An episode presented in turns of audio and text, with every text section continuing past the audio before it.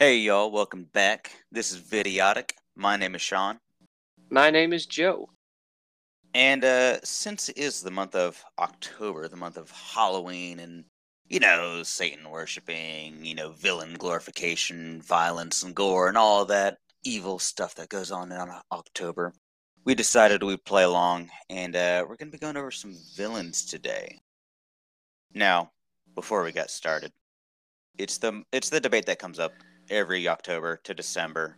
The whole world gathers in to discuss and debate, argue, fight about whether or not The Nightmare Before Christmas is a Halloween movie or a Christmas movie. And I haven't seen it, so I can't weigh in. And so I'll just put it to you, Joe. What is your take? Halloween or Christmas movie? Wow, you really just want to lump that all on me, huh? Yep. It's all on you. I see. We will be leaving a hotline for anyone traumatized by Joe's answer. You can call 999wedontcare.com. And if that one doesn't work, just pull out AOL. We'll get back to you eventually. Yep. Just gotta wait for the. Oh gosh, I wonder how many people even know what that is. I know. How many people are sitting there traumatized now with a look on their face, like the 1,000-yard stare, like the Dark Ages? Mm-hmm. Mm. You know what? No. You know what? No. I'm not dropping this right now, man. You cannot just drop that on my shoulders right here, all on a big choice. Well, we can debate that later. You have to, Jude. The people need to know. No, they can decide for themselves. You could decide if the movie starts with a blatant song, which it does, which is a thing called This Is Halloween. Or you can just think, oh, well, maybe it's more for the Christmassy parts because it's half and half. But you know what? The movie's pretty split half and half to Halloween and Christmas. It really is. So it's like, you know what? Let me ask you this. Is it actually a good movie?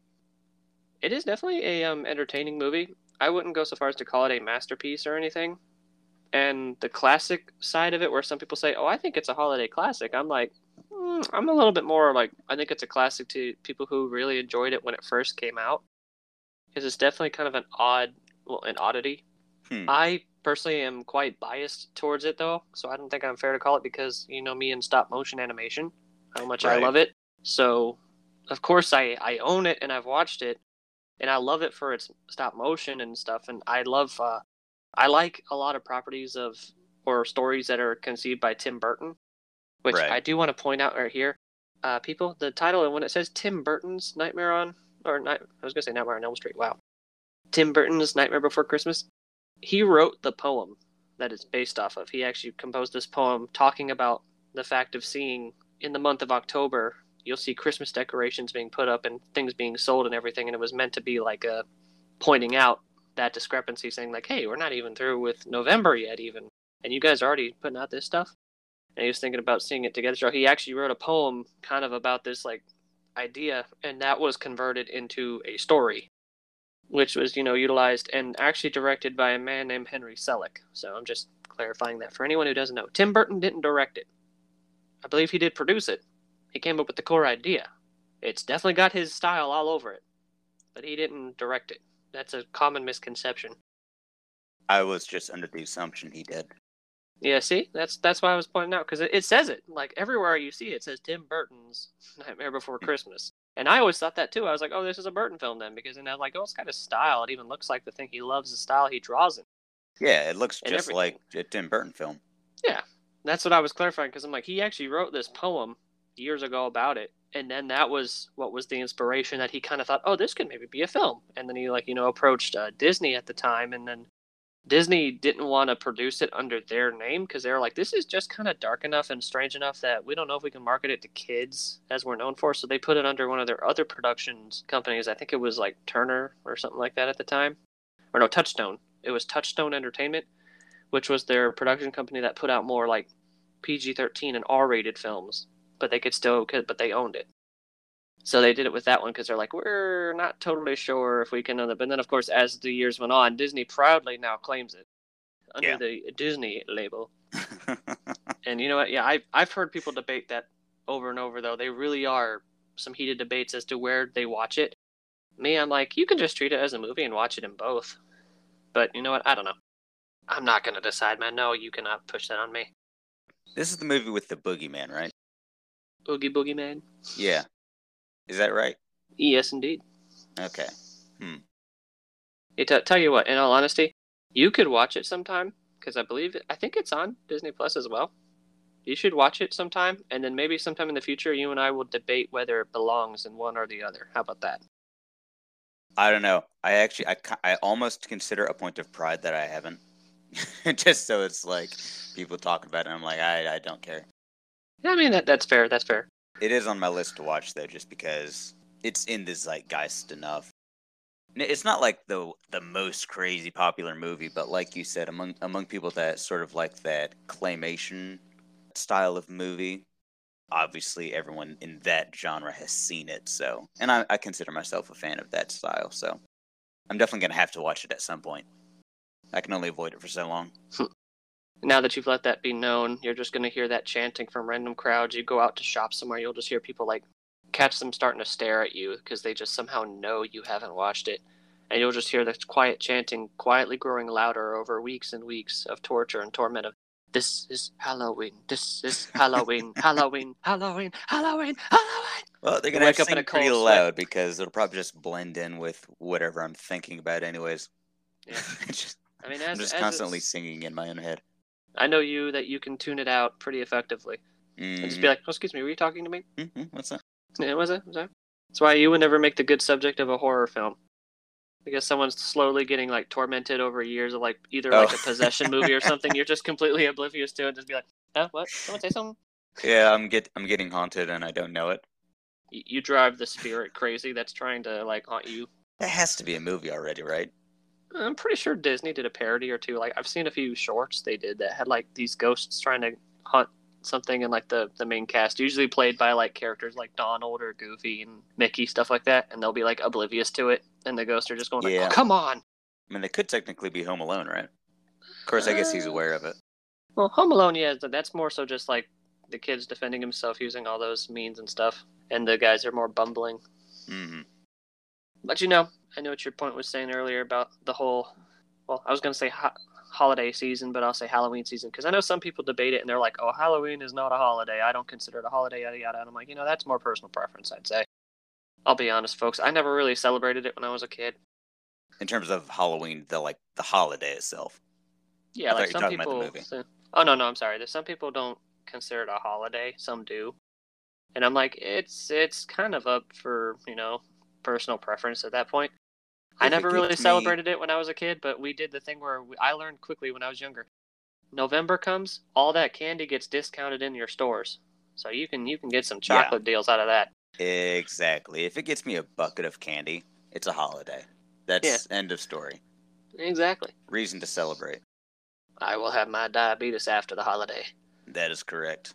Well, that being down, well, before we get into it, have you seen anything fun recently that you just have to shout out? Any trailers you're looking forward to off the top? Nothing really is, like, calling out to me yet. I will say one thing I am going to watch.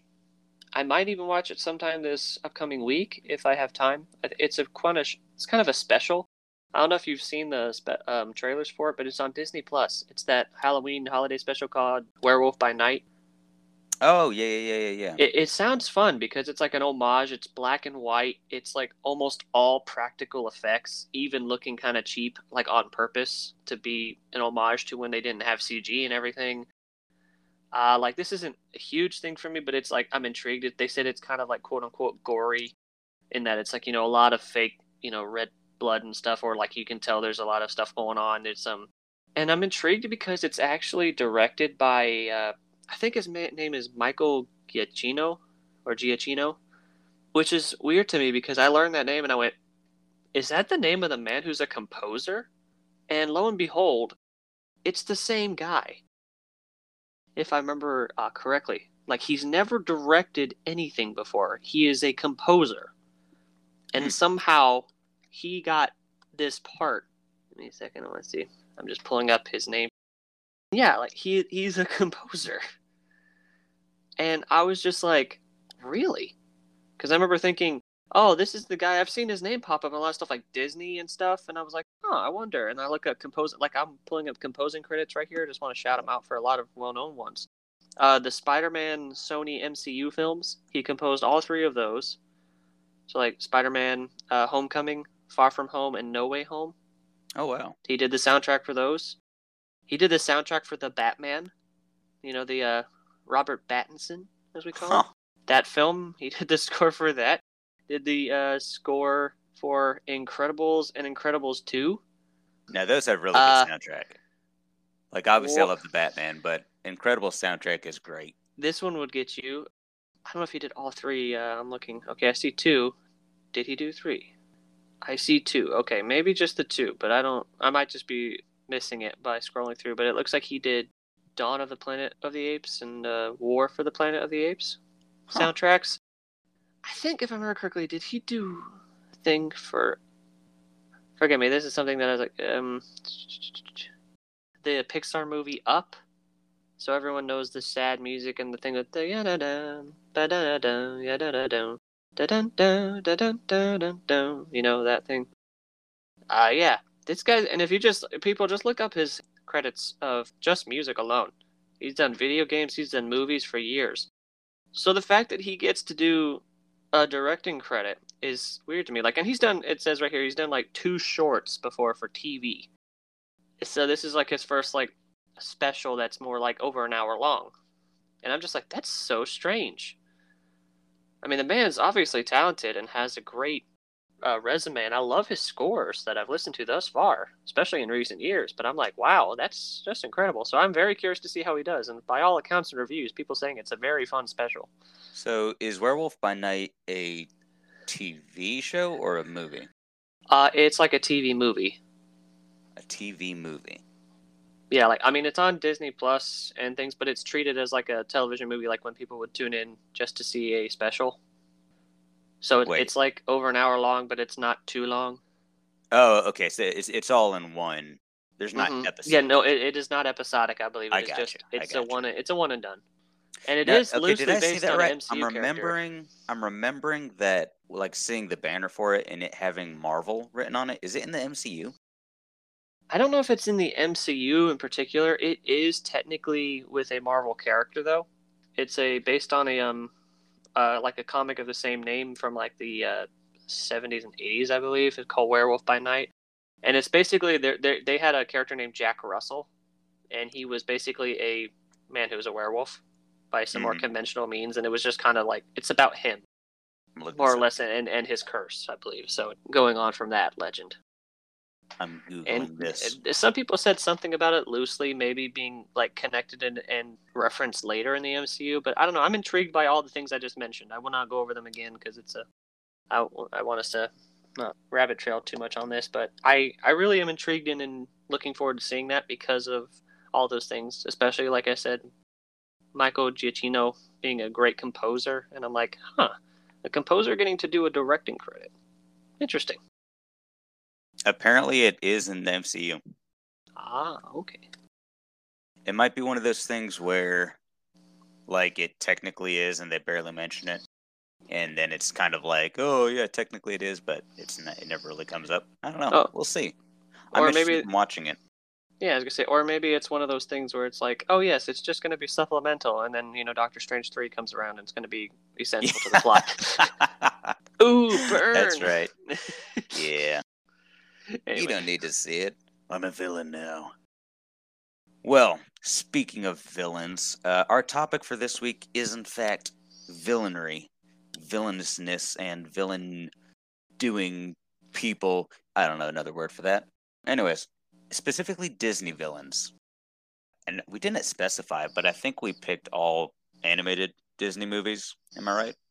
Yeah, I'd say we were kind of focusing on the animated films, and because, I mean, there's a lot of them, folks. There really is. And even if we just chose one or the other, you're looking at a whole bunch of them. So we're just we just talked about it, and we discussed and thought, hey, you know what, let's pick out some of the ones we remember. And in particular, I think I forwarded it to you, Sean. I was like, let's try to think about ones that kind of stood out to us when we were younger, or ones that even now we can go back and see, or just kind of think, wow, that was really... You know, that character's motivations or something, you know, just I still remember, you know, maybe I only watched the film once. Maybe I've watched it many times, but it still gets me every time. It still gives me chills, or I remember it distinctly. So we pulled out a few. And I have to say, when I was going through them, I feel as though I picked out a few that maybe don't come up as often. Because, you know, there's thousands and thousands of videos and people who are like, top 10 Disney villains. And they all have, like, the same, you know, they all have the same 10 villains. Because Disney is a monster in, you know, the culture, Hollywood, all that. These movies are all pretty popular, and the same villains kind of get repeated over and over, I guess. And we're definitely going to repeat a couple of those, but I think I do have a few that are kind of, you wouldn't immediately think of them, I think. We'll see. You can let me know afterwards. That is correct. I know I picked one in particular that I was like, I never see this villain mentioned, and I want to just shout it out because of how truly despicable and dark they really are. And I'm like, everyone else seems to focus on the villains that are like, oh, it's a villain in a Disney animated film, but it's still kind of lighthearted and everything, you know, yeah, la la la. And I'm like, there's some villains in there that are like, if this was a live action film and you had the same motivation, this would be PG-13 to R. This is dark. I think it's because people watch it when they're kids and then they forget and they never go back and rewatch it because, you know, new movies coming out all the time. Disney's obviously pumping out movie after movie after movie. You know, good on them. Go make some money. But people get caught up in watching all the new movies. They forget to go back to their old favorites or just the older ones that maybe they didn't or weren't able to appreciate as much with age. So that's a couple of mine where it's like, if you go back and rewatch this, it's got a really profound story and villain that you just didn't realize at the time. Or maybe you did, and you just forgot about it because you were a kid. Or maybe it truly was actually quite chilling, and maybe you had a realization of it, so you blocked it out in the corners of your mind and the dark recesses, but now we're going to bring it forward and trigger something inside your psyche. So for that, we say we cannot really apologize because we cannot handle all that legality involved. Yep. That's on you for listening to us. Yes. Do you want to start us off? Sure, I can do that if you'd like. Go for it. So I'm going to start with one, like I just mentioned. This villain to me was... I remember watching the movie when I was younger and thinking, even as a kid, I was fairly young. And I remember thinking, this movie is actually quite a dark film, like overall. And I still hold that opinion to this day, because it is. I am talking about a Disney film released in 1977. It was kind of in that period for Disney, I remember correctly, that wasn't really, they weren't really cranking out what we'd consider like huge hits like they were from previous years, and then sometime, and it would take them about a decade after this film, I'm talking about, to get back into what we call like their Disney Renaissance, because there was that period in the 70s and 80s where they were just hitting, like, they would release these films and they'd get mid reviews and they'd go up against other films and actually lose out to them in terms of like box office and things like that. This was one of them. This one is kind of more in recent years, and well, not recent years, but in years it's grown more popular. And some more cult followings and stuff that talk about watching it. And this is The Rescuers. I don't know if anyone out there is familiar with watching this movie. I think, Sean, you said you watched it before and you know it. Oh, yeah. It's definitely one of the darker ones. Like, just overall, the whole film has kind of a more sinister and menacing atmosphere.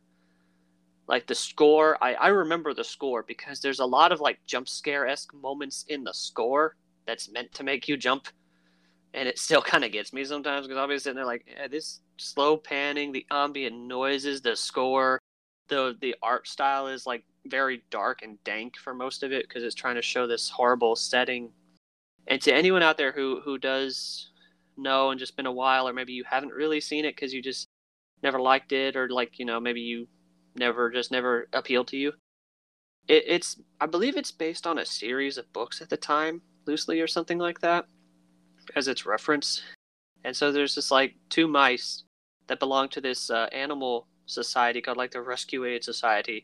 Throughout years, they've always been aligned with, like, humans and stuff and helped out wherever they could. So it's kind of got a Disney charm to it with, like, light songs and a little love interest thing going on with two of them.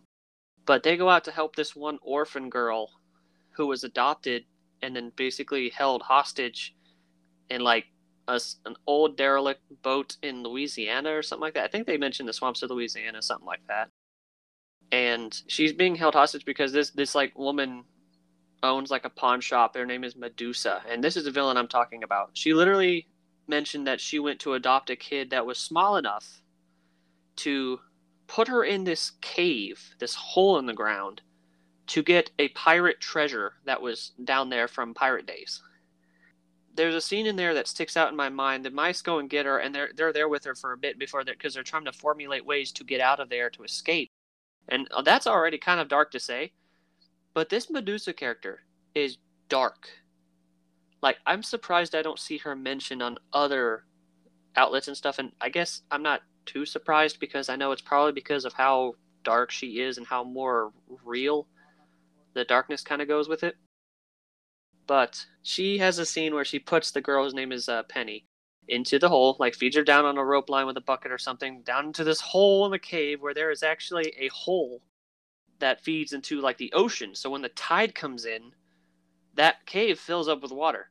So there's this perilous scene where they're trying to get the giant, it's like a diamond the size of about a baseball. So I think just, you know, kind of just how amazing that is already. But that's why she wants it, because she's like, that thing is worth millions. And it's just like, you know, she's trying to pry it out of this, like, it's trapped underneath some skeletons, which the skeletons are creepy enough too, because it's pirate skeletons. And then the tide starts coming in, and the music swells and everything, and they're starting to rush and hurry, and she runs back to the rope and goes like, please, the water's coming up, pull me out, please, like, I can come back later and get it for you. And Medusa just, without a trace, looks down at her and just screams, not until you fetch me that diamond. And it's in that scene that you get this, like, feel of, she's about to let a kid be killed to get what she wants. I'm going to just let that sink in for a second. Not to be too dark on this podcast or anything, but I'm like, that's probably the most heinous villain thing for a child media I've ever seen, personally. And I'm like, wow. She's probably one of the worst. Yeah, it is kind of funny, because it's like... funny? Excuse me? Not that. That's not funny. But the contrast between a lot of villains, you know, especially modern villains, where it's kind of, I feel like they kind of lightened up a little bit, you know? Like, ooh, my villains are my powers to create ice, you know? It's like... And then you go back to OG Disney, and... You know, because that's a very real-life villain. I mentioned before, I loved that movie, and I kind of bought into this theory that,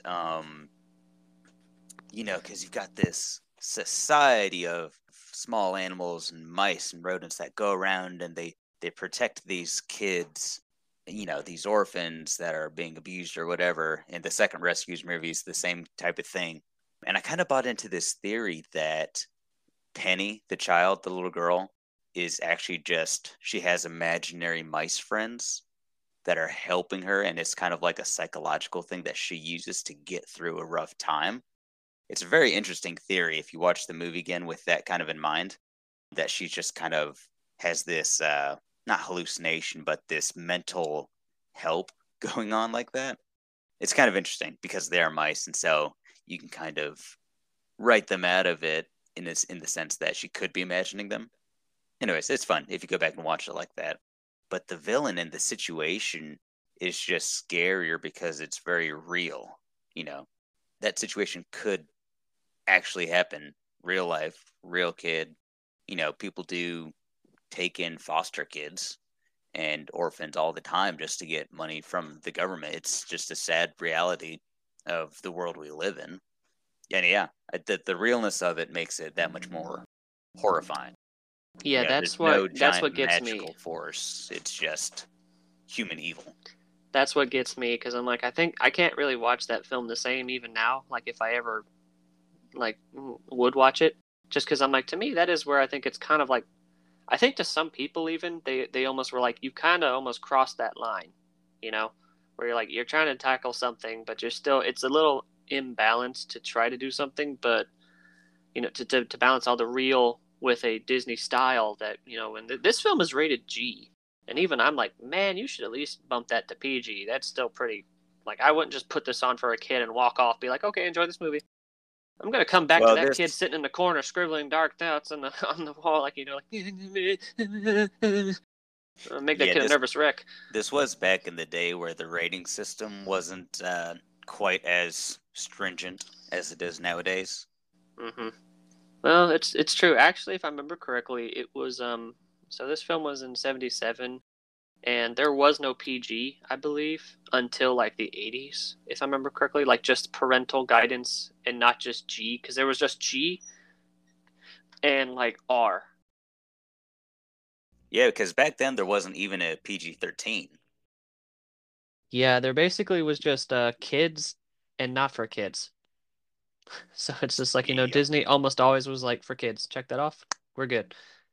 I believe it wasn't even until, like, PG didn't come around to, like, almost a decade, because it was in 1985, I believe, when Disney made another dark film that actually warranted the PG rating, which was The Black Cauldron. Mm-hmm. And that's just dark as in, like, scare your kids dark. This one is dark as in we're talking about Rescuers being, you know, more real dark. So, but that's why Medusa's on my list, because I'm just like, she's dark as in it's more realistic, and it's just scary. Plus, didn't she have, like, pet alligators? 2 of them? Yeah, named Nero and Brutus, which adults watching would know those are, like, the worst Roman emperors ever. Mm-hmm. At least, I'm not sure about Brutus, but Nero's the one who murdered, like, a bunch of Christians, burned Rome down, like, tortured a bunch of Christian believers, things like that, in his tenure. It was, yeah, and it's just like, good gracious. Yeah. Florida, man. Or where was it? New Orleans? I think it was in New Orleans. I don't remember where they actually said it, if it was in, like, Louisiana or anything like that. I just remember it was a swamp area, and there was a bunch of southern-speaking ones with, like, some accents, so I couldn't tell. I want to say it was in New Orleans, but who knows? I want to say Louisiana, but I'm not sure. Isn't New Orleans in Louisiana? Yes. Oh, okay. Well, I'm just saying, I didn't know if it was specific. I don't remember if it was specifically New Orleans. That's why I'm just saying Louisiana. Right. I'm covering my bases here. I was questioning myself. I was like, wait a minute. Cool. Yeah. The second movie is really good as well. The second Rescuers. Oh, yeah. It's more lighthearted. It still deals with, like, a kid kidnapped, actually. This time he actually was kidnapped. Mm-hmm. But it's like, because he actually had a mom. He goes out one day and, like, doesn't come back home. So the authorities are like, oh, man, we got to find this kid. And they're like, oh, no, this kid's been kidnapped by a poacher trying to capture a rare eagle, I think it was. Yes. A golden eagle, they said, which I got to be honest, folks, that thing is huge. If we had eagles that size nowadays, we would, it wouldn't be going outside there. There's just another reason to fear Australia. Australia, man. Crazy. Australia. Spiders as big as a dinner plate, and that's just a house spider.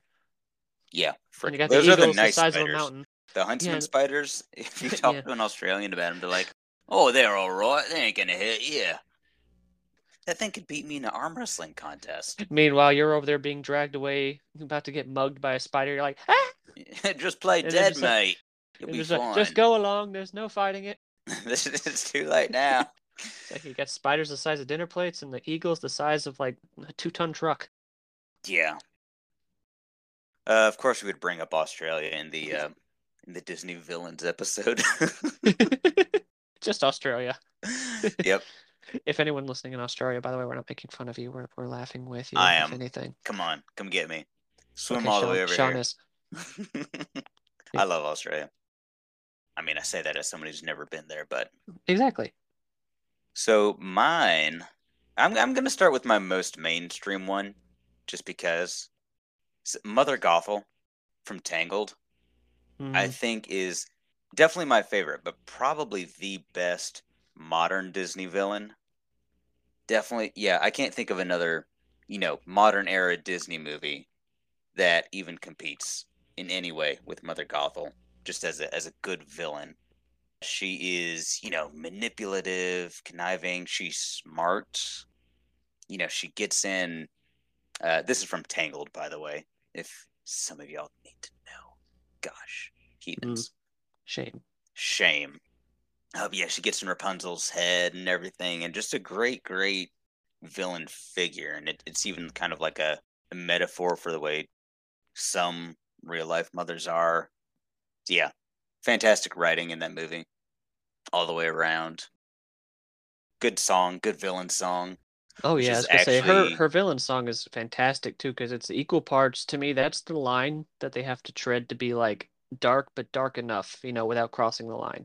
Mm-hmm. Because it's very sinister. Well, yeah, because her villain song isn't like an over-the-top, I'm a bad guy. It's actually, it's like almost a bonding moment between mother and daughter. It's a villain song disguised as a bonding moment and almost a loving song, almost. Which is really, they played that off really, really well. You've seen that movie, right? Oh, most definitely. Okay. I actually went with my sister and younger brother. We went as siblings to watch it in theaters. And I'll be honest with you, I have a somewhat controversial opinion about that movie. I like it way more than Frozen. I know. Oh, but yeah, absolutely. I think it's better. Sorry. It's also Frozen... got some more, to me, it's got another part that I really like about it. It's got Zachary Levi, who is just hilarious. Yeah. So, but I mean, yeah, like motivations all around, I think were great. It's got some good humor. And I agree, Mother Gothel is, to me, I think she's like an underrated Disney villain in many regards. Yeah, like people, Frozen is a good movie, I think. You know, it's a decent movie. I like it. I think it is very overrated. And I think it is insane that people would put it above Tangled. Just my opinion. Maybe some cranky old fogies out there agree with me. If so, cheers. But yeah, Tangled is definitely the superior movie, in my opinion.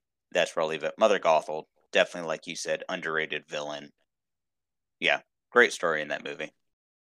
Yeah, and like we had mentioned, I think her villain song is one of the best as well for motivations and stuff laid out for you. And there's so many good arcs to the character. Like, anyone who's seen the movie knows that when she says, like, I love you most, she always kisses Rapunzel's head, as in her hair. Yes. She never addresses her face. There's like little things where she does things like that. There's all these like bits that like the animators did a good job. I'll say that the framing and everything, they really showed a good job of like all this like things to it and show that she's not a good person at all. And like, you know, it just showed it perfectly. And like I said, her song, we'll talk at length about villain songs later, but I will say her song is just really good as well. The mother knows best. So sinister, yet so like charming. So like unassuming in a way.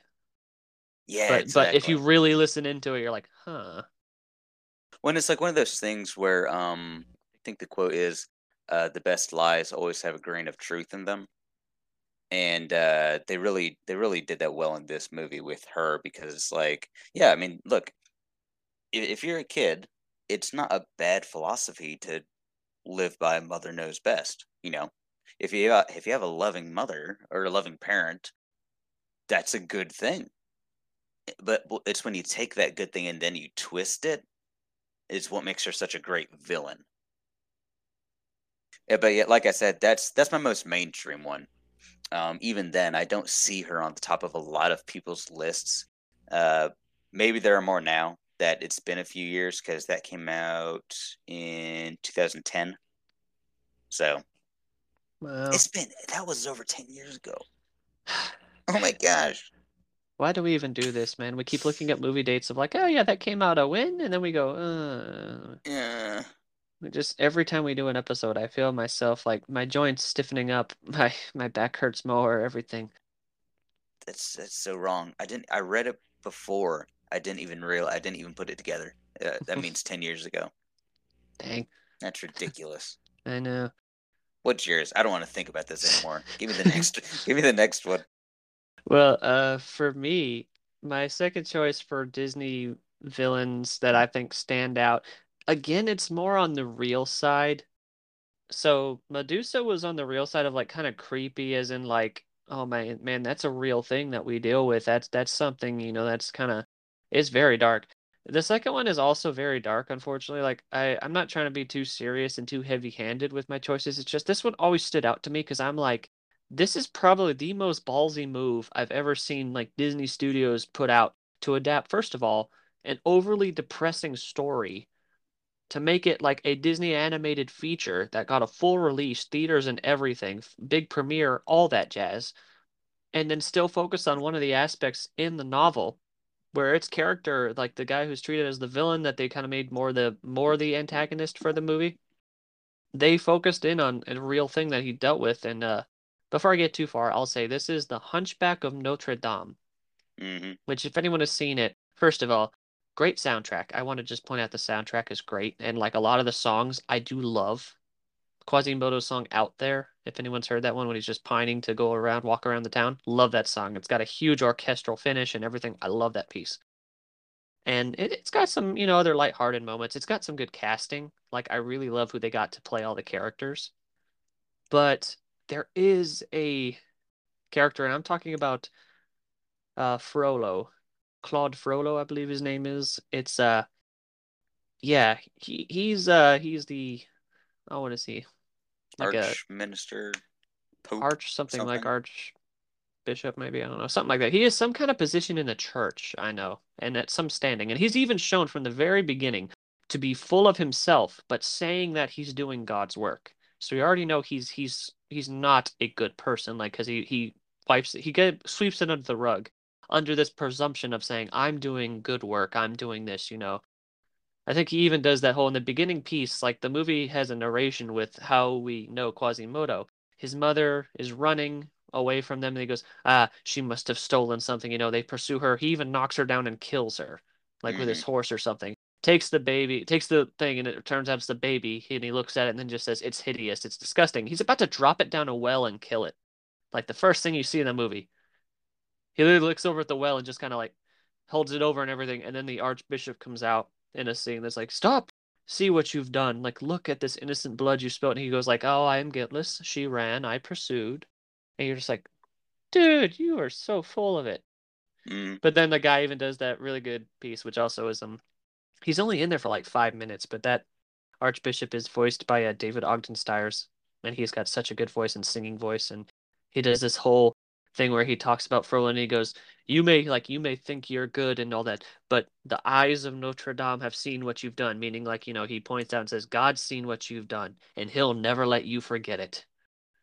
So only when he's faced with the threat of eternal damnation and condemnation from a God he claims to serve, only then is his selfish nature kicking in. And he goes, well, then what must I do to atone? And I'm like, it took that to make him feel, like, you know, bad for what he did. Not even feel bad, just to feel scared.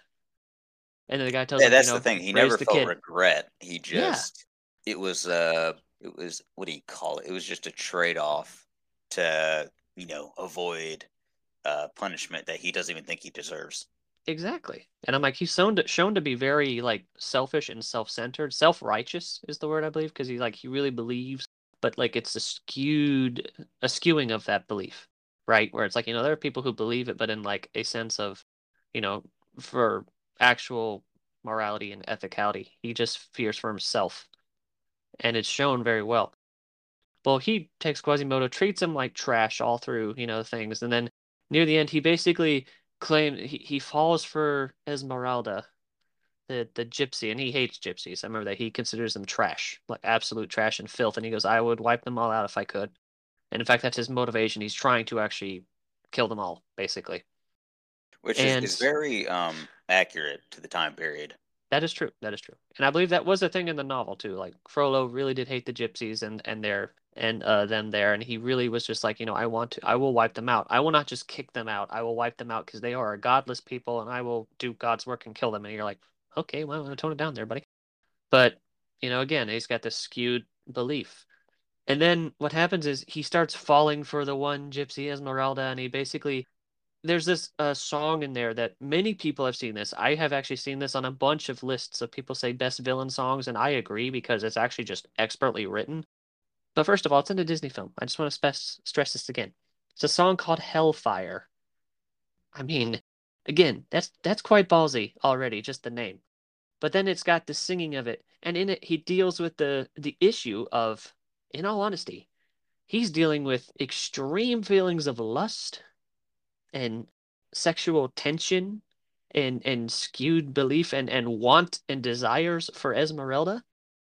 And he's laying it all out there in a villain song. And he even talks about, like, saying, I think the crux of it is near the end when he basically says, I'll quote some of the line in the song here near the end when he says, "Destroy Esmeralda and let her taste the fires of hell, or else let her be mine and mine alone." And then he sings at the ending, "The hellfire, dark fire. Now, gypsy, it's your turn. Choose me or your pyre. Be mine or you will burn." And you're like, well, dang. So he's laying it all out there saying, it's okay. I will drop everything if you say you'll run away with me and just be mine. But if not, then I'm going to continue doing my self-righteous work and believe I'm going to burn you at the stake under the pretense of I'm doing God's work. And you're like, I'm sorry, is this a Disney animated film I'm watching? Is this also rated G? What? And it still gets me to this day. I'm like, it's probably the ballsiest villain and villain song in any like children's media I'd ever seen in my life. Well, and it's very philosophically mature as well. So like, for example, if you look up that song on Spotify, what you'll find is that there's another song paired with it, because the song Heaven's Light, and Hellfire are considered one piece. And Heaven's Light is the song that Quasimodo sings just before, where he's talking about, you know, in general terms, how unworthy he is to, I believe it's about Esmeralda, like see her or be out there in the world and feel heaven's light on his unworthy face. And you got this really ugly creature singing about and pining for heaven and just a glimpse of that light. And then you flip right to Archdeacon, what's his title? Archdeacon Frollo, who is completely self-righteous, and the culture around him sees him as righteous, and yet he is, you know, staring into a burning fire, literally, in the scene. And, you know, figuratively, he's kind of looking at hellfire. And and the whole movie is kind of based around that juxtaposition. And so it's very philosophically mature. You can watch it as an adult and, you know, read things into it that you just didn't see before as a kid. Oh, definitely. I mean, that's one of the ones I remember, like, I didn't really watch that one much as a kid either, because for obvious reasons. Heck, this movie was released in 1996.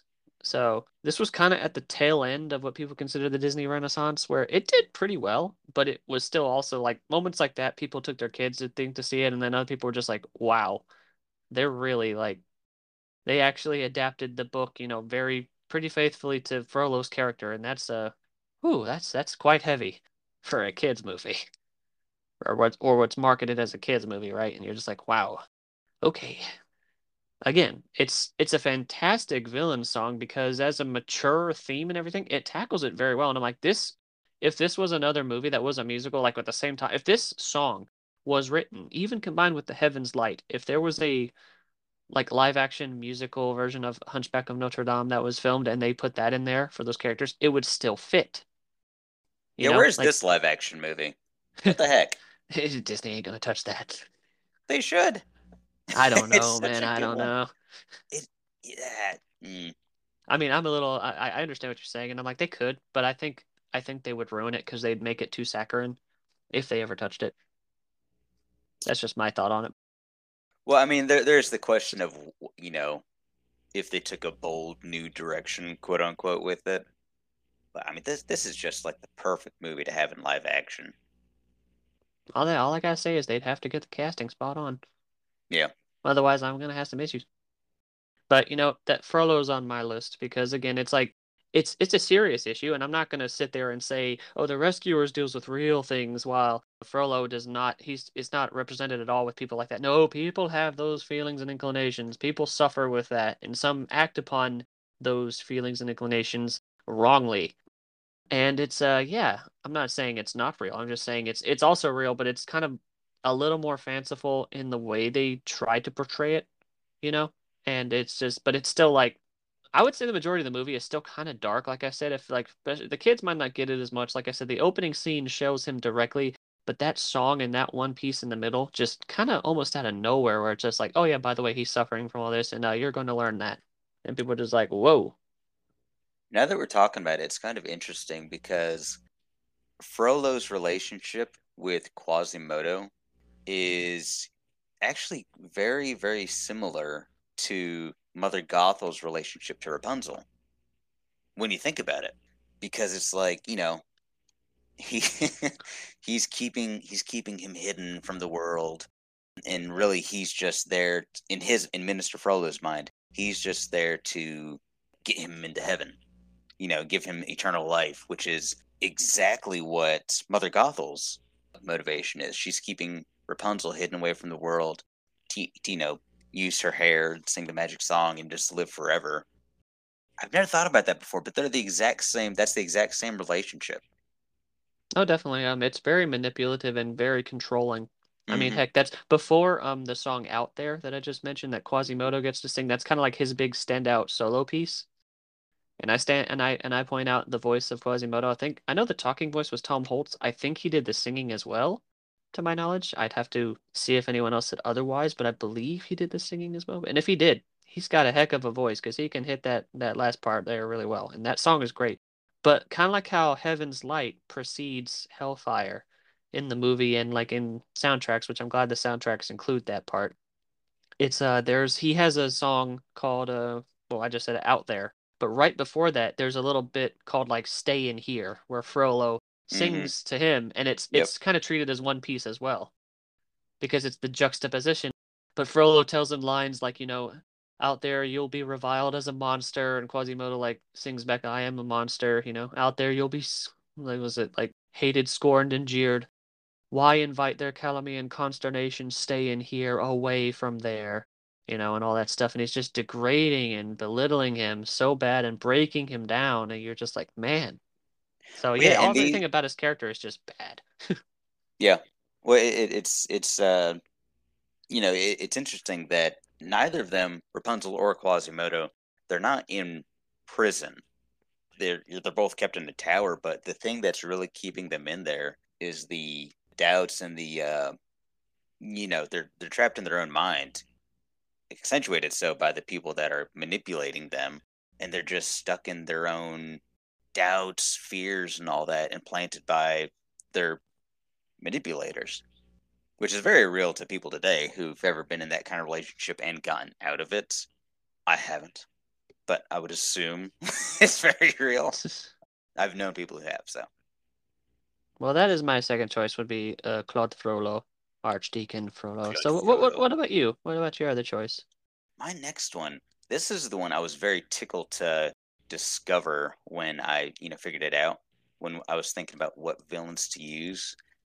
And with most of the villains, definitely all the villains that are going to come up on people's top 10 Disney villains, as if you hadn't thought about that before. But you always have a very clear image of what that person is. Like even Mother Gothel. You can envision her because she's in there. You can see her. She has a voice and all of that. You know, they're always very charismatic, not in a good way always, but they're very characterized people, entities. This villain, you do not see at all in the entire movie, and you really don't even hear them. And that is because my next villain is the villain of Bambi. All right. The villains in this movie are the hunters. You never see the hunters. They don't say anything. The only way you know the hunters are there is because you hear a loud bang and then something dies. To be fair, if I may point out too, it's also because they're responsible for the fire near the end of the film. Yeah. They didn't properly put out the campfire or something like that. I think that was shown. Yeah. Yeah, and it's also, like the villain, man. Just like history. Exactly. and it's kind of fun, too, because you got to think, like, if you're a deer, if you get shot, there's a good chance you did not see the hunter. That's just kind of how it goes. Oh, yeah. If I may as well, I learned by bonus features years ago, like watching some documentary stuff from Disney, that there was going to be a scene. They even had a storyboard where they were going to pan over after the forest fire scene near the end, and you were going to see, like, a tail end of a leg of a hunter dead from like a tree falling on him from burning, like, and then you know, like burning the middle and falling on him. But they literally, the people walked in and said, no way you're showing that. Nope. Because they wanted to show some kind of slight vindication to say, like, well, look, somebody, like, you know, the villains are man, so man did suffer in some regard for this. There's, like, some karma, but they're like, you ain't getting away with showing that in a kid's film. Nope. Yeah. So just interesting trivia for anyone out there. Oh, yeah. I mean, how, it's got to be one of the saddest deaths of all time, Bambi's mother. Oh, everyone, I think just that, like you said, that scene is so good, even to this day, just the music, that just very chilling, like violins and strings, right, keeping a tone. And then just Bambi's mother looks up in the run, like, what? Mm-hmm. Run, and just running, and don't look back, don't stop. And that's it, no music, silence for like 5 minutes, running back, and everyone knows the whole, like, we made it, mother, mother, mother. Your mother can't be with you anymore. Come with me. What a stud that guy was. I know. Prince of the Forest, am I right? Mm-hmm. Mm-hmm. Your mother is dead. I wonder who that was. I don't know. Yeah, I'll look that up. I've got it pulled up right here. Let me see this. Had a heck of a voice, I'll say that. It's kind of like that Chad meme, though, sadly. Like, the whole thing, like, doesn't, like, just barely gets shown to be his father. Comes back, comes in when she dies, leaves at the end. No explanation. It's funny. I'm looking at this, I'm looking at the IMDb page for Bambi. Most of these voices are uncredited. I guess it's just that old of a movie. I would say so. When did this come out? 1942. 42, yeah. I was gonna say, I think it came out in the '40s. So I guess I was correct. It's just not as, I thought it was like mid-40s or later '40s. Yeah, nope, early '42. Hey, I mean, it's a old film there. It's right there. It doesn't make me feel old because I knew it was an old movie, so that's okay. It's true. But it's still just like, wow, man, that long ago.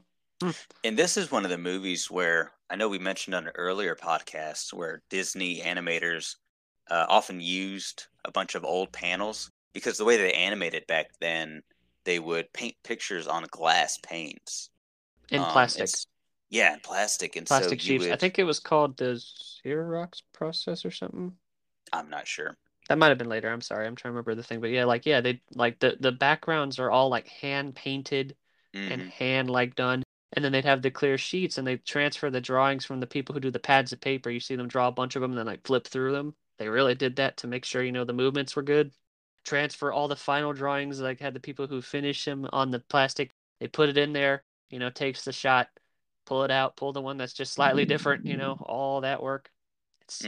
You should, if anyone hasn't seen it, look up old processes, because there were like people who recorded processes at the time to show like behind the scenes footage of stuff like that, and you can find some scenes of that process. It's quite fascinating to look, because you can just realize these guys worked on this stuff for like, you know, probably, you know, over a year and over years to do a film.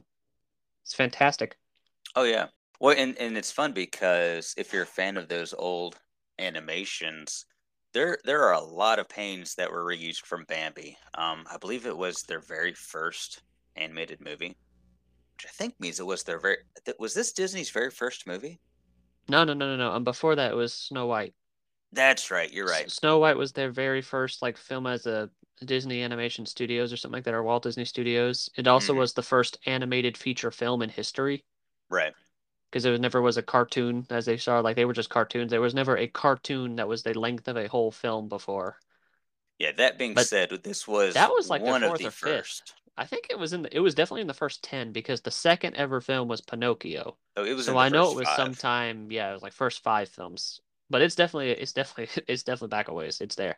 Pinocchio wasn't in the '40s, was it? Pinocchio was like 1940, I believe. Maybe it's the third film. No, it says right here. Pinocchio was in 2022. Oh, I'm so wrong. I'm sorry. If nobody knows, there's like 5 Pinocchio movies out right now. That being said, because it's one of the earliest movies, and the same is true with Snow White as well, a lot of those panels are reused in subsequent movies because, you know, it takes a long time to draw and paint those scenes, and so they recycle them. And you get to, if you look hard enough, you'll notice similar patterns in other movies. And there's videos on YouTube of this. You can look those up, and it's really fun to watch because it's just exacted, copied movements. It's actually kind of like in The Rescuers, like I was saying, that was about after that movie and stuff, and a little before. There were films that used a lot of those things, like because in that patch, they were struggling. The studios were struggling. So they did reuse a lot of that in other films to just kind of get a movie out there. Mm-hmm. And make, like I mentioned, I think a couple episodes back, how Disney's Robin Hood is one of my personal, like, it's definitely like a guilty pleasure for me in that it's just one of my favorite animated ones. And there's so many scenes in that that are copied from earlier films and used again, like the base, more like the animation skeleton, just to put it, where it was traced over and stuff, used again. Mm-hmm. But it's like, you can see it. And it was definitely made to help save on the process and money, because animation's a very expensive process. Still to this day, that's why you don't see a lot of people doing it, because you have to be, you kind of have to have a good financial backer to be successful at it. Well, yeah, because, you know, one, just the money it takes to make it happen in the first place, but then how long the process takes to do that by hand.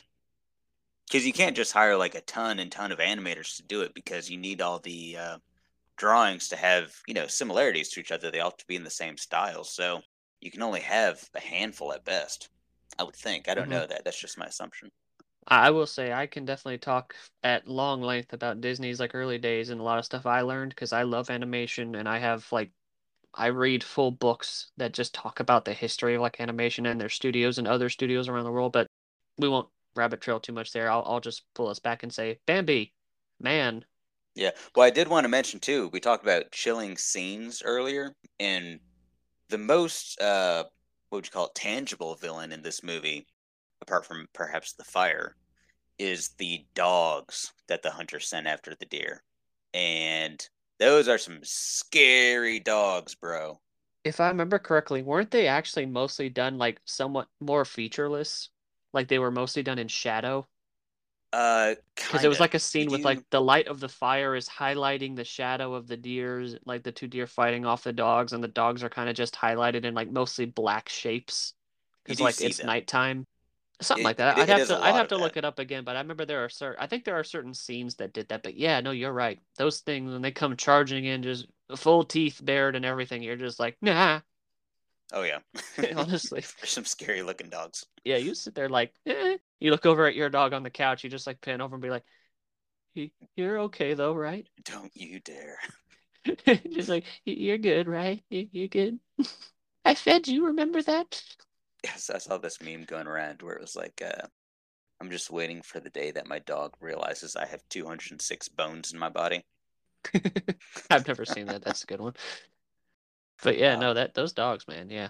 Yeah, but anyways, Bambi, the hunters are my submission for one of the top villains, because it really is when you think about it. But you just never see them, which just adds to their scariness.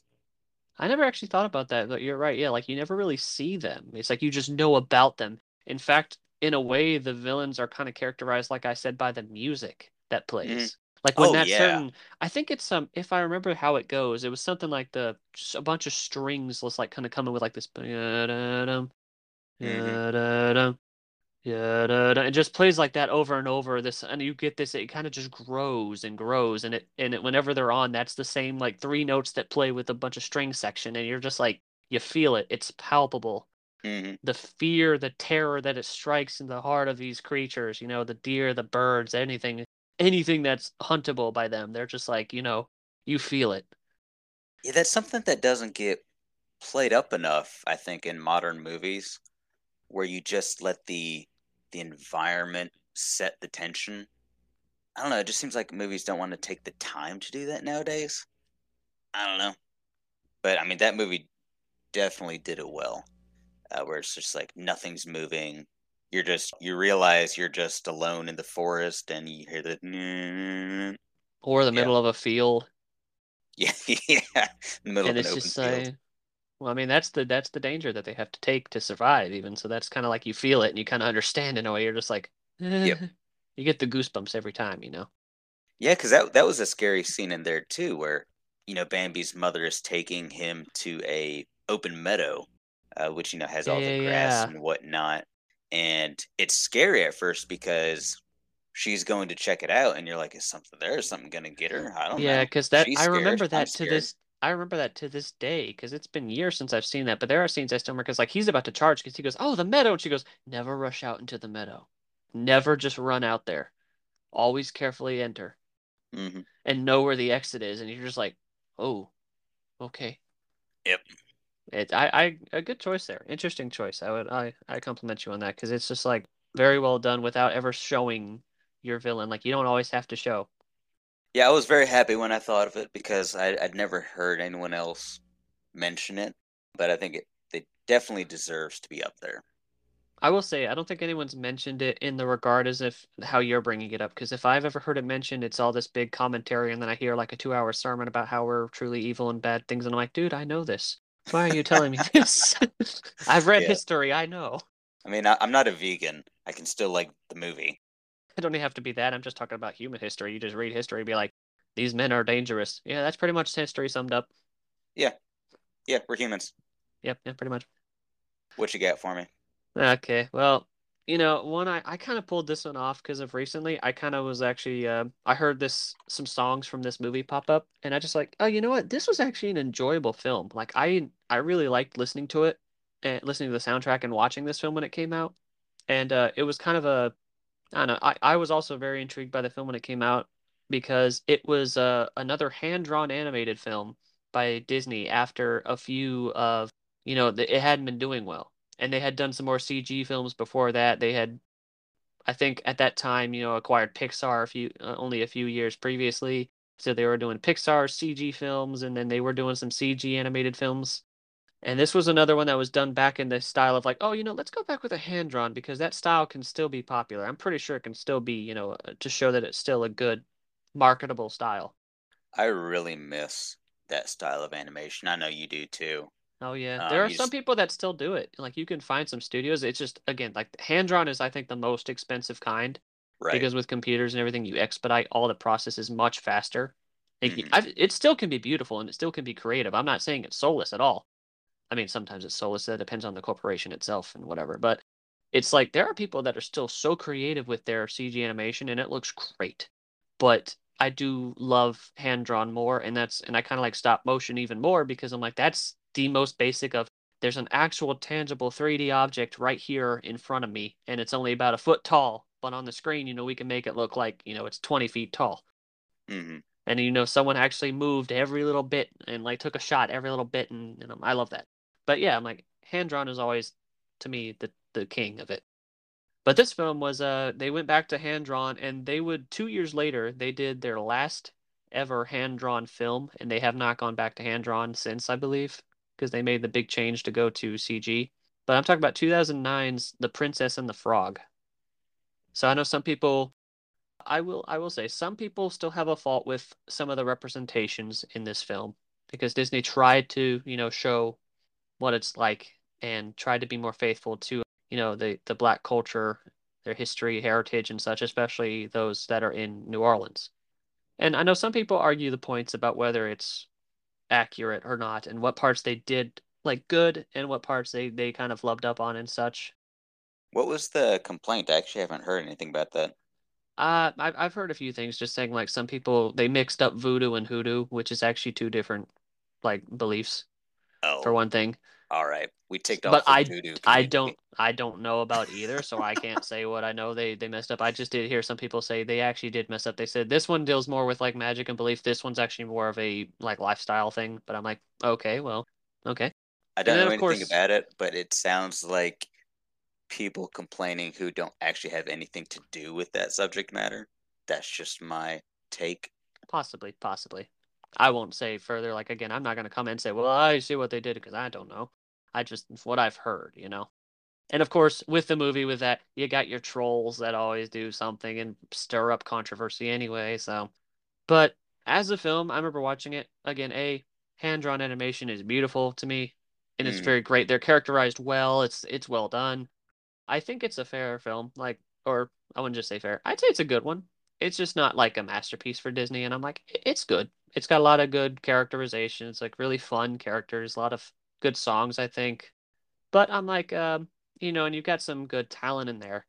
So, like, you know, I will shout out, because I will say a lot of the songs that were sung were very catchy. But I want to see if hopefully I get this name right. Anika Noni Rose, who was the voice of Tiana. Great voice.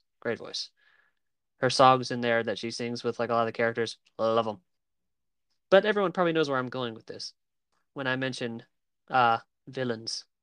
And there is a character voiced by Keith David, who I gotta say is also... I loved Keith David for years because of his voice acting work. And he's got such a cool, like, suave, epic voice. And he's even done film work in, like, a lot of 80s and other films I know, like live-action roles. But this film, I learned that he could sing. And, brother, let me tell you, he can sing. Mm-hmm. And he was Dr. Facilier. And he had a really good villain song with the whole Friends on the Other Side. And that's just, you know, real chill. But he, to me, is on the other side of the villain thing, where this is another good villain, as in, you don't need a deep motivation.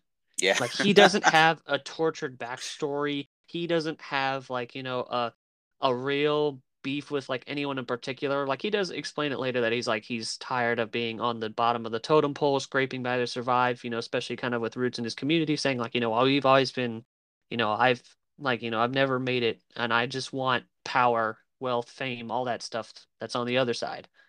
He's like the other half lives. That's all he wants.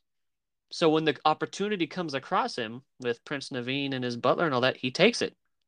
Yeah, it is kind of a funny thing. Not funny, but I've always kind of pushed back against the idea that, oh, villains, they need to be, you know, five-dimensional, and you need an incredible backstory for your villain. And, oh, I didn't like this movie because the villain didn't have enough time. And that is true in some movies. There is such a thing as having a weak villain, but you don't need your villain to be your secondary main character, right? Draco Malfoy was not a main character in the early Harry Potter movies. Bambi, you never even see the villains. Still a great villain. You don't need a deep psychological understanding to make a good antagonist. You just don't. It's great when you do have it, and it certainly helps out if you do it well, but you don't need it. Exactly. That's one thing I like about this one, because it's like, it is a little more lighthearted, and I'm like, you know, again, he's got a good enough motivation. In fact, he kind of is just introduced, like, right when he does his song, basically. Like, you only kind of see him a little beforehand, walking around the town, kind of spying around on people, and you get the vibe that he's kind of a seedy, oily guy anyway, right? You know? Mm-hmm. The terms being, like, he's very, like, he's focused on his own well-being, and he's seeing if there's any saps out there, any suckers he can do one over, and then when he comes across a guy who's actually loaded with royalty, he knows, like, he's like, this is my chance. I can take this. This might be my way. And his own motivation is just, like I said, to kind of basically pull himself out of whatever hole he's in. And again, like, the hole he's in is not even based in, like, some kind of, like, well, you see, I was cheated out of my fortune when I was but a child, and I've been striving to get it back. No, he's just like, I want the power. Like, I'll take wealth and power. And I'll use, like, you know, this, I'll even use black magic to get it, you know, voodoo and hoodoo ways to do it. And again, like, his song is so great because it's got that just, like, swing vibe to it, right? And, like, you know, mm-hmm. I love that song, and the whole process of, like, how the crux of the story is kind of done in that song, where it's like, oh yeah, he transforms him into a frog, where it's kind of funny because it's like, couldn't he just, like, kidnap him then, or kill him? It's like, no, I mean, it's explained later he used that trinket that he uses to, like, make the other guy look like the prince to get the fortune and stuff later. They kind of cook up the scheme together, and he needs his blood. So he keeps him nearby because he needs his blood for that thing, because it actually will, like, drain over time, and he has to keep, like, getting a drop every time, something like that. But yeah, it's like, I mean, it's like the motivations and stuff are still there. It's like you said, and like we mentioned, I even read about this earlier this week about this guy, and I was just like, I agreed with that sentiment, where it's like, yeah, you don't need some huge overarching goal. They don't need this imposing backstory that haunts them since they were children. They don't need any of that. Like, he can just be like, I want wealth and power, like, and I will go to means to achieve it. This is my chance. I'm taking it. Mm-hmm. And he can be suave as hell while doing it too. Yeah, this movie is recent enough where it's been going around on the social media reels and clips lately, where people just use the voiceover of him going, "Oh, do you shake a horse in his hand?" Because he does have that, like you said, very suave, deep, charismatic voice to him. And yeah, it's been popping up a lot on those clips. Yeah, like I said, that's Keith David for you, man. He's just got such a cool voice. And he's done voice work for years too. So if many people out there go, I don't think I've heard him, I'll be like, look up his voice work. You probably heard him in something. I know he was a character in like Teen Titans. I can just name off the top of my head. He was in an episode. He was in, I mean, a bunch of stuff. Like a lot of early Disney shows. Just a lot of voice work, man. A lot of voice work. I think you've heard his voice. Oh, yeah, definitely. And like I said, to me, I heard his voice definitely. And I think, I know you, Sean, would know too, that I'm also, I have a lot of, to me, that I treat them as celebrities, like voice actors that I love, on the same par that some people would like look at a AAA celebrity, like live action actor, and be like, you know, oh man, so-and-so, so-and-so. I'll be like, so-and-so, he was the voice of so-and-so in, you know, 1991 to 1993 and everything, and I'll freak out over that. And to me, like, Keith David was that till I learned he was also just an actor in other, like, earlier films and stuff. And I was like, oh, man. And then I learned he could sing. And I'm just like, man, he's got a heck of a voice. He sounds good. And he's just got a fun song, too. So, yeah, I would say my last choice is, like, Dr. Facilier. You don't need a massive, huge, imposing story for that. If you just write them well and still have someone like that, it works. Yep, I agree. And what about you? You got one more on you? Yeah, my last one is, and I'm kind of passing someone over. This is one of the people that is on everyone's top 10 villain list, certainly top 10 villain song list. Scar in Be Prepared. Everyone knows him. Everyone loves him. Definitely in the top. He deserves to be there. I'm actually going to jump and go to Lion King 2. And I know we talked about this earlier, and we both love Zira, the villain of Lion King 2.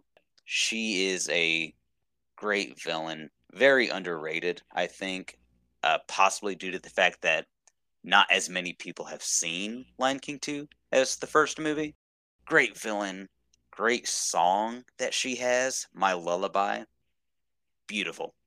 Beautifully sung, beautifully choreographed, all of that. I just love that movie. I love that villain. She's great in it. She's Scar's old, I don't know if they say like the word wife, but I think she was like his old mate or something. Yeah. It was like shown, I think, in some like novelizations later or something like that. But yeah. Mm-hmm. Yeah, her and Scar had a son named Kovu, who's one of the main characters of that movie. He goes through his own progression. But yeah, the song is great. My Lullaby, it's one of my favorite songs. I'd put it up there next to Be Prepared. Probably give Be Prepared the edge, but still. Yeah, I mean, to be fair, it's like Jeremy Irons is the voice of Scar, right? So it's kind of like, you know, that just kind of eats it a bit to me, you know, because you already got him doing his whole really, really reveling in it, using his voice to its full degree, you know, for the song. But yeah, I'd agree. My Lullaby is one of those ones, like, yes, and then Jim Cummings when Jeremy Irons threw out his voice yelling that one line. I don't know if you knew that, but in the song Be Prepared, there's that line when he talks about, although I'm the main addressee, the point that I must emphasize is, and then he jumps down and goes like, you won't get a sniff without me. When he yelled that line, he actually threw out his voice. So that's why Jim Cummings had to dub over the last quarter of the song. Mm-hmm. Past that point, you can actually kind of hear it when it changes. But yeah, I'm just saying that's a funny tribute to me. I learned apparently Jeremy Irons yelled so forcefully that he actually like hurt his throat. Hey, dedication to the craft. I'll give him credit. Oh yeah, and if no one had written that down and told people, never would have known it. I know, it's like it's pretty close to be fair, because it actually just sounds like after that moment, it still fits. Like if no one had said it, you still would believe. Oh, he's still just singing it. Just at this point, he's he yelled it. So of course now he's a little more manic because he's like, yes, this is the plan. We're gonna do this. It's gonna happen. And it's like, yeah, okay, makes sense. Mm-hmm. But you know, yeah, I agree with you though. That is like one of the ones to me that I was like, I'm surprised I don't see this like movie and Zira on a lot of villain lists, because I'm like, her song to me is again that line of like, you gotta be real, like pushing a actual dark motivation to kind of lighthearted song, and it's perfectly summed up about her character to me, because the song is like she sings to Kovu when he's young, like my lullaby, but then because she's actually trying to get him to sleep. But she talks about what her lullaby is. It includes Simba's death, hearing his mate crying over his death, and the other lionesses crying over the leader, you know, the slaughtering of the pride. All these things are discussed in that song. And then she keeps concluding it with the line, like, you know, that's my lullaby. And you're just like, well, dang. Yeah, and she does have a bit of a sympathetic backstory for as villainous as she is. You know, I don't think you come out of that movie thinking she's a great character or like she was misunderstood. But she does have a decent sympathetic backstory. Like, she was Scar's mate, and then Simba took over, and you don't see it in that movie, but a lot of people get banished when they sided with Scar. You know, and no, keeping in line with the Shakespearean motif, she has heir apparent to Scar's throne, which is his son, Kovu. Mm-hmm. And they get shoved out of the Pride Lands. Yeah, they're called, like, what, the Outsiders or something like that in the movie. And also what's interesting is that the first movie, a lot of people don't get this, which is funny to me, but a lot of people do, is that the first movie, The Lion King, the original, it really is just kind of a adaptation of Hamlet, for anyone that's familiar with the story. Main king deposed, brother takes over, uncle kicks out nephew, nephew comes back to avenge. Although in this case, Hamlet doesn't die in the end, you know, Simba wins and all that, but they changed it a bit. But while that one actually takes off the story in the play of Hamlet, the sequel kind of is more like Romeo and Juliet. Yeah, a little bit. I mean, not even a little bit, a lot of it. I mean, yeah, two rival families. They're both their heirs fall for each other. And again, a little more hopeful because they don't die. And then you have Lion King 1.5, which is Much Ado About Nothing. And I tell you, and people gave nothing to do about that movie. I remember enjoying it. I don't remember anything about it. And I don't even know if that film technically counts as Much Ado About Nothing, because I like Much Ado About Nothing. There's actually a really brilliant adaptation done by Kenneth Branagh, and I don't know. I feel a little offended that you'd try to compare it to that. I actually love that movie. Hmm. Yeah, that was more in name only, simply playing off the fact that no one remembers it. I don't even remember what it's about, and it's not really it's to be a sequel. It literally, I think it was like, didn't it even go direct to video? So it wasn't even meant to be like. I'm pretty sure it did. I'm fairly certain it never had a theatrical release. Yeah, it was just meant. It was kind of just meant to fill in and get some cash grab. So I mean, yeah, it was just like a little bonus material. Basically an excuse to give you Nathan Lane and Ernie Sabella back. So exactly. But you know, Timon and Pumbaa. Lion King 2 is definitely a guilty pleasure for me, because I kind of enjoy it just slightly more than the original film. Ooh. And not a lot. I mean slightly, because I'm like, again, I told you earlier, but I'll tell the listeners here, I didn't watch Lion King till I was in my 20s. Same for the sequel, because I didn't really watch it as a kid. I had my parents were concerned if I couldn't understand the spiritual aspects of him seeing his father's spirit on the sky and some of the darker elements. And you know what, honestly, I was okay with that as a kid. Like, I heard enough about it, then I was just like, oh, well, I mean, sounds fun enough, I guess. I don't know. So I just went without watching it. It wasn't really a huge priority for me. And then I went back and watched it years, of course, after it's out, and I go, huh, okay. Man, that was their biggest film at the time? I mean, I guess so. I guess you had to be there and watch it at the time. But yeah, I'm just like, and then I watched the sequel, and I'm like, I kind of like the sequel. I was like, I mean, just, I do like it. I do enjoy it. And yeah, Zira's a great villainess there with her own backstory, interesting like characterization, great villain song. And I'm surprised I don't hear that villain song mentioned. So yeah, I'm like, man. Yeah, she definitely deserves more credit than she gets.